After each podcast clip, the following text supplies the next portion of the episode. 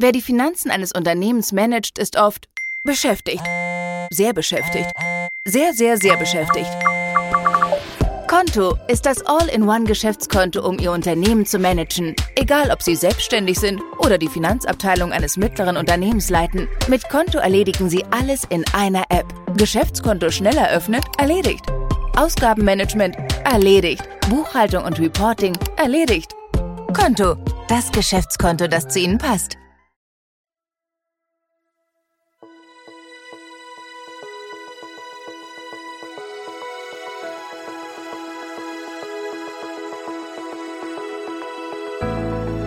Sono Simone e sono un viaggiatore. Mi rivolgo a te che ami sognare e viaggiare per esplorare e scoprire il mondo e ti racconto gli angoli meno conosciuti delle destinazioni turistiche più famose, il più possibile lontano dal turismo di massa.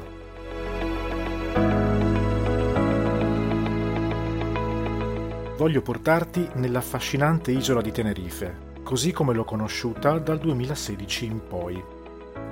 In questo episodio ti racconto il Parco Nazionale del Vulcano Teide, selvaggio e leggendario simbolo dell'isola.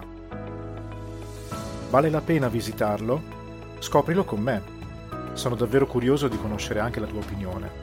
Continua a seguirmi sul blog e scrivimi cosa ne pensi. Oppure vieni sul canale YouTube dove troverai video di approfondimento e potrai lasciarmi un tuo commento.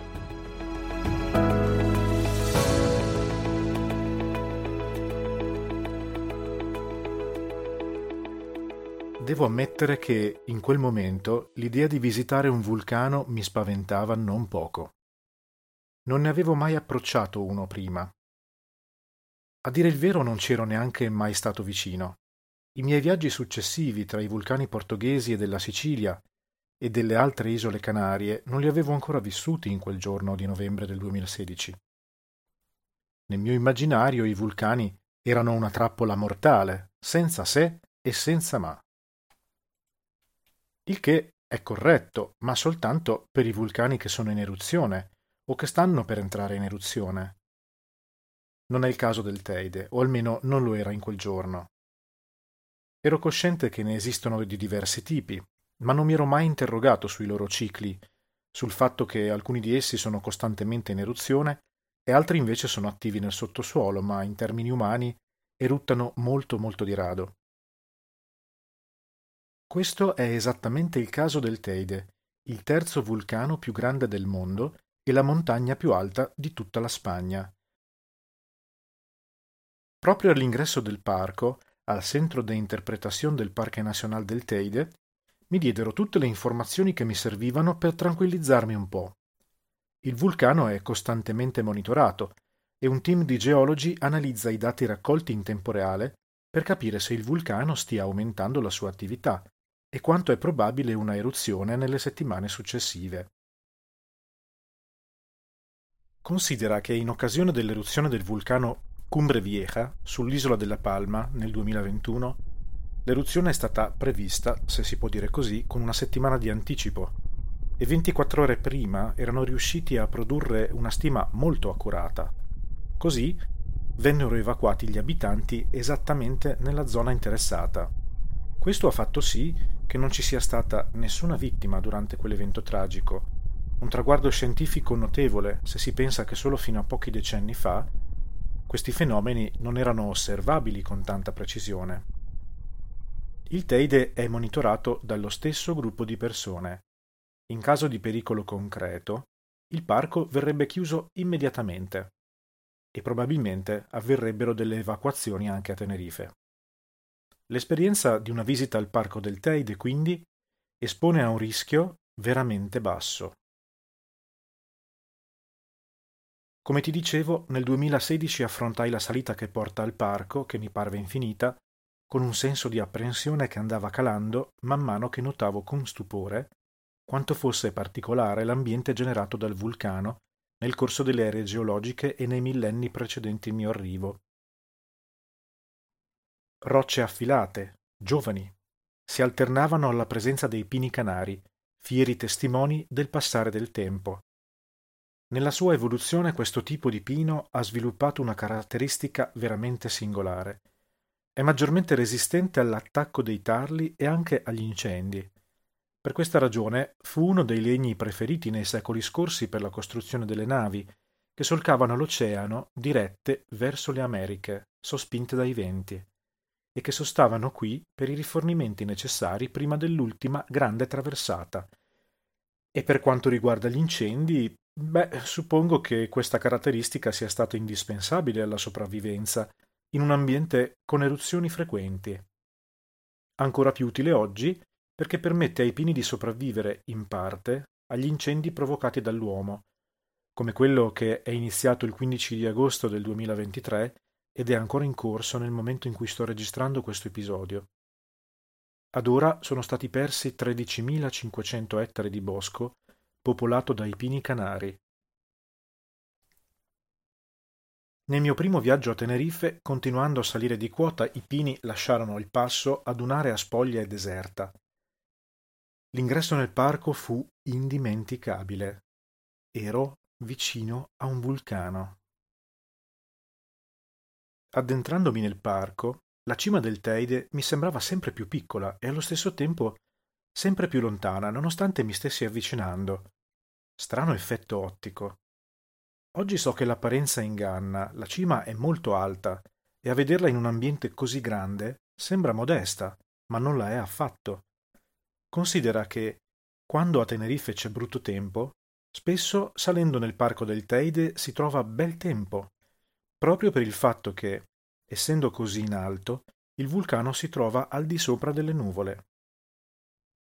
All'epoca, per un po', non riuscii a vedere nient'altro che rocce rosse appuntite contro un cielo terso, ma all'improvviso mi resi conto che quelle che stavo vedendo erano enormi colate di lava solidificata uscite dal vulcano chissà quando.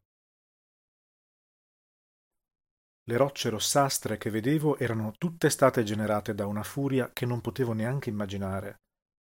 Solo qualche cespuglio ci viveva in mezzo e, come avrei scoperto poi, anche qualche grande lucertola dalla coda blu.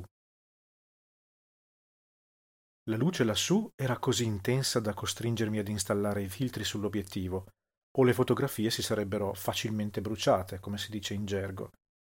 La strada statale, l'unica che attraversa il parco, non offriva molte opportunità per fermarsi. Sono previste poche aree di sosta e all'esterno dell'asfalto c'erano solo rocce aguzze. Dopo qualche chilometro però raggiunsi un'area di sosta con qualche spazio libero in cui parcheggiare. Lo spettacolo che avevo davanti agli occhi era qualcosa a cui non riuscivo neanche a credere.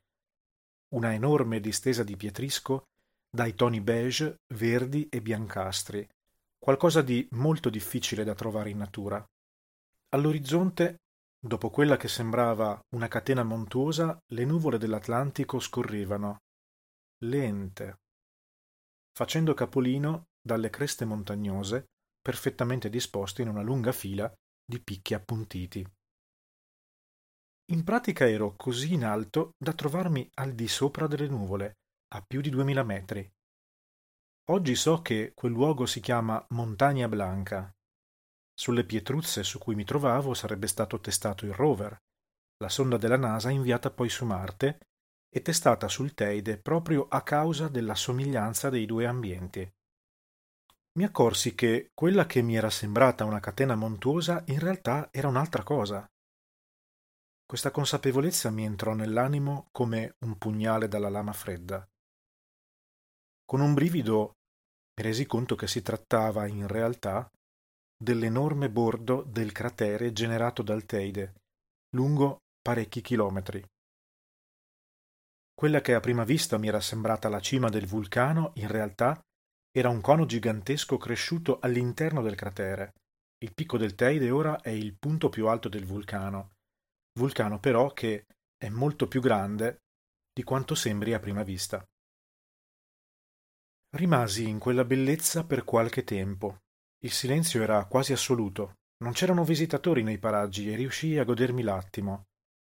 Certo che ne aveva di cose spettacolari Tenerife, cominciava a farsi strada l'idea che non si trattasse soltanto di un'isoletta spersa nel bel mezzo dell'Atlantico. Non a caso il solo parco del Teide ogni anno attira milioni di visitatori. Proseguendo nel parco notai la funivia che sale al picco del Teide, che ad oggi ancora non sono riuscito a prendere. Occorre prenotare con molto anticipo e spesso viene fermata a causa del vento. In quel caso il biglietto ti verrà rimborsato, ma non potrai fare la bellissima esperienza di salire fino alla cima. Riuscii ad ammirare però il bellissimo imbocco del sentiero numero 3, un percorso circolare che si snoda attorno a Roque de Garcia, una enorme roccia multicolore dall'equilibrio improbabile e inquietante, proprio al cospetto del picco del Teide. Il sentiero 3 può essere impegnativo nella sua parte finale, oppure all'inizio a seconda della direzione da cui vuoi iniziare. Ti consiglio però di studiarlo bene prima di imboccarlo. È un sentiero che può non essere adatto a tutti. Proseguendo, il parco si aprì davanti a me come avevano fatto vent'anni prima le pianure e gli altipiani dell'Arizona. Rocce rosse, spazi sconfinati e un cielo terso e limpido di un blu luminoso. Qui però, a differenza dell'Arizona, le colate di lava continuavano a farla da padrone, come un minaccioso monito che dovrebbe portarci al rispetto di questa meraviglia naturale. Ogni punto panoramico e ogni sentiero che partiva dai loro parcheggi era più spettacolare del precedente, fino all'ultima sosta, quella del sentiero 13, un percorso spettacolare che avrei fatto soltanto qualche anno dopo e che porta, salendo, fino a un cono vulcanico che, pur essendo ormai presente da molto tempo, sembra essere spuntato pochi minuti fa, tanto i suoi colori sono vividi e intensi. Chiudendo gli occhi, a tratti ti sembra addirittura di sentire odore di bruciato, che non c'è ovviamente, ma vieni indotto a pensarlo dal nero intenso e profondo di questo cono vulcanico e della colata che ne è fuoriuscita. Anche il sentiero 13 è circolare. A volte è chiuso. Lo consiglio soltanto ai mediamente allenati e ai più allenati. Chi ce la fa vedrà panorami inimmaginabili sul Teide e sulle isole lontane dell'arcipelago, La Palma, El Hierro e La Gomera. Anche soltanto imboccare il sentiero e camminare sul pietrisco nero come il carbone, generato dalle eruzioni passate, sarà molto emozionante, così come scorgere i coni spenti rimasti come tracce dei cataclismi del passato. Ad esempio, non appena iniziato il sentiero troverai alla tua sinistra il vulcano di Samara, che ti sembrerà piccolo forse, ma solo finché non percorrerai le poche centinaia di metri che ti separano dall'interno del cono. Forse è una frivolezza, ma andandoci al centro, i suoi bordi imponenti sembreranno darti l'impressione di risucchiare la luce intorno a te, specie al tramonto. In un punto vedrai un avvallamento nel quale scorgerai in lontananza l'isola della Palma, perfettamente allineata con quell'apertura. Sono circa 200 chilometri di distanza, e questo potrà farti capire quanto sia alta sia quell'isola che Tenerife stessa. Nell'oceano, infatti, a livello del mare la visibilità non va oltre i 100 km, a causa della curvatura della terra e della foschia.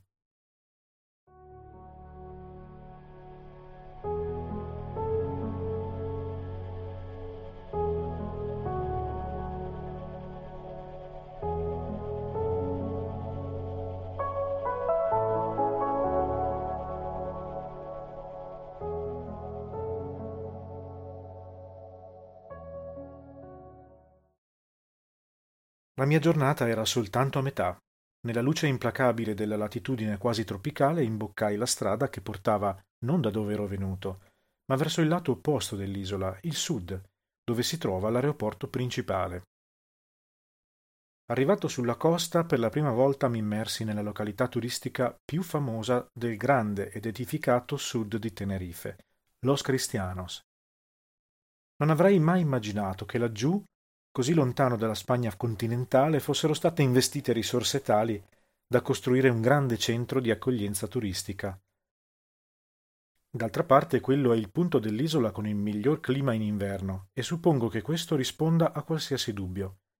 Solitamente non sono molto attratto da questi luoghi costruiti a tavolino, pensati apposta per accogliere un certo tipo di turista, quello che scende dall'aereo e trascorre la sua vacanza tra l'albergo di lusso e la spiaggia davanti all'hotel. Non che ci sia niente di male nel farlo, ovviamente, ma è qualcosa che non mi appartiene proprio, nonostante tutti i tentativi fatti in passato. In questo caso però dovetti ammettere io stesso che l'ambiente curato e le costruzioni bene inserite nel contesto davano un colpo d'occhio rilassante. Non si aveva la sensazione di trovarsi nella località turistica principale di tutta l'isola. Passeggiando sul lungomare, una fila lunga di palme accompagna il visitatore, subito a ridosso degli scogli. Una cornice perfetta fornita anche dalla vicina isola della Gomera, che fa bella mostra di sé a una quarantina di chilometri di distanza. Continuando a camminare sul lungomare accompagnato dai filari di palme, senza accorgermene lasciai Los Cristianos per raggiungere la vicina e bellissima Playa de las Vistas e poi Playa del Camisón. Tra Tenerife e La Gomera nel frattempo era spuntato un veliero che ovviamente svolgeva servizio turistico ma richiamava comunque le avventure di un passato che oggi si tende a dimenticare e che è stato molto importante, fondamentale per questo arcipelago. Continuai a visitare paesi su quella costa, che di fatto formano una grande conurbazione, fino alla parte ovest dell'isola, dove mi fermai più che volentieri per qualche tempo. Lasciandomi trasportare dal caso, mi fermai appena oltre Puerto de Santiago, sul promontorio in cui si trova il mirador Punta del Roque.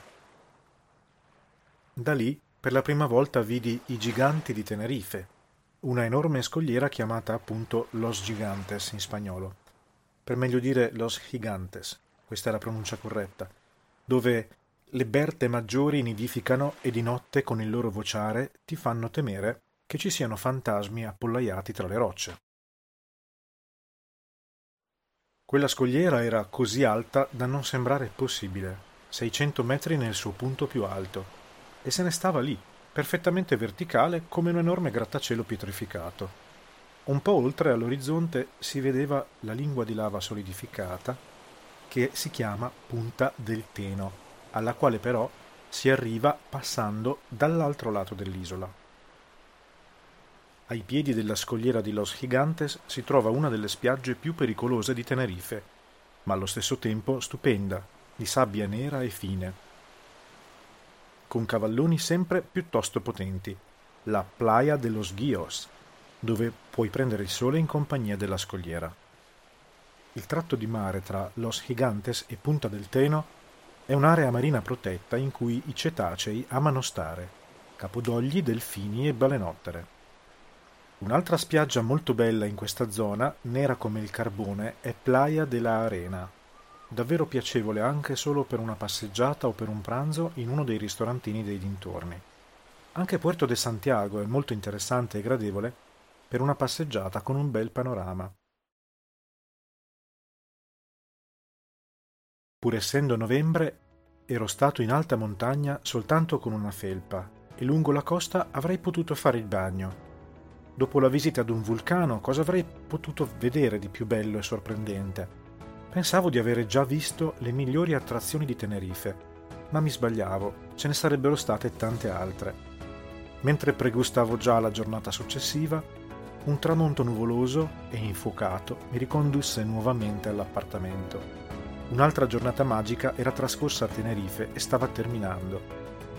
Il mio racconto su Tenerife, invece, prosegue nel prossimo episodio. Spero che ti stia piacendo perché c'è ancora molto da scoprire.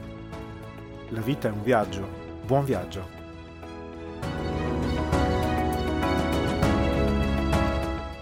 Scrivimi cosa ne pensi di questo episodio nei commenti su YouTube oppure nel blog. Ti lascio i link utili in descrizione, dove troverai anche i riferimenti ai contributi sonori o musicali dell'episodio. Grazie per l'ascolto. Alla prossima!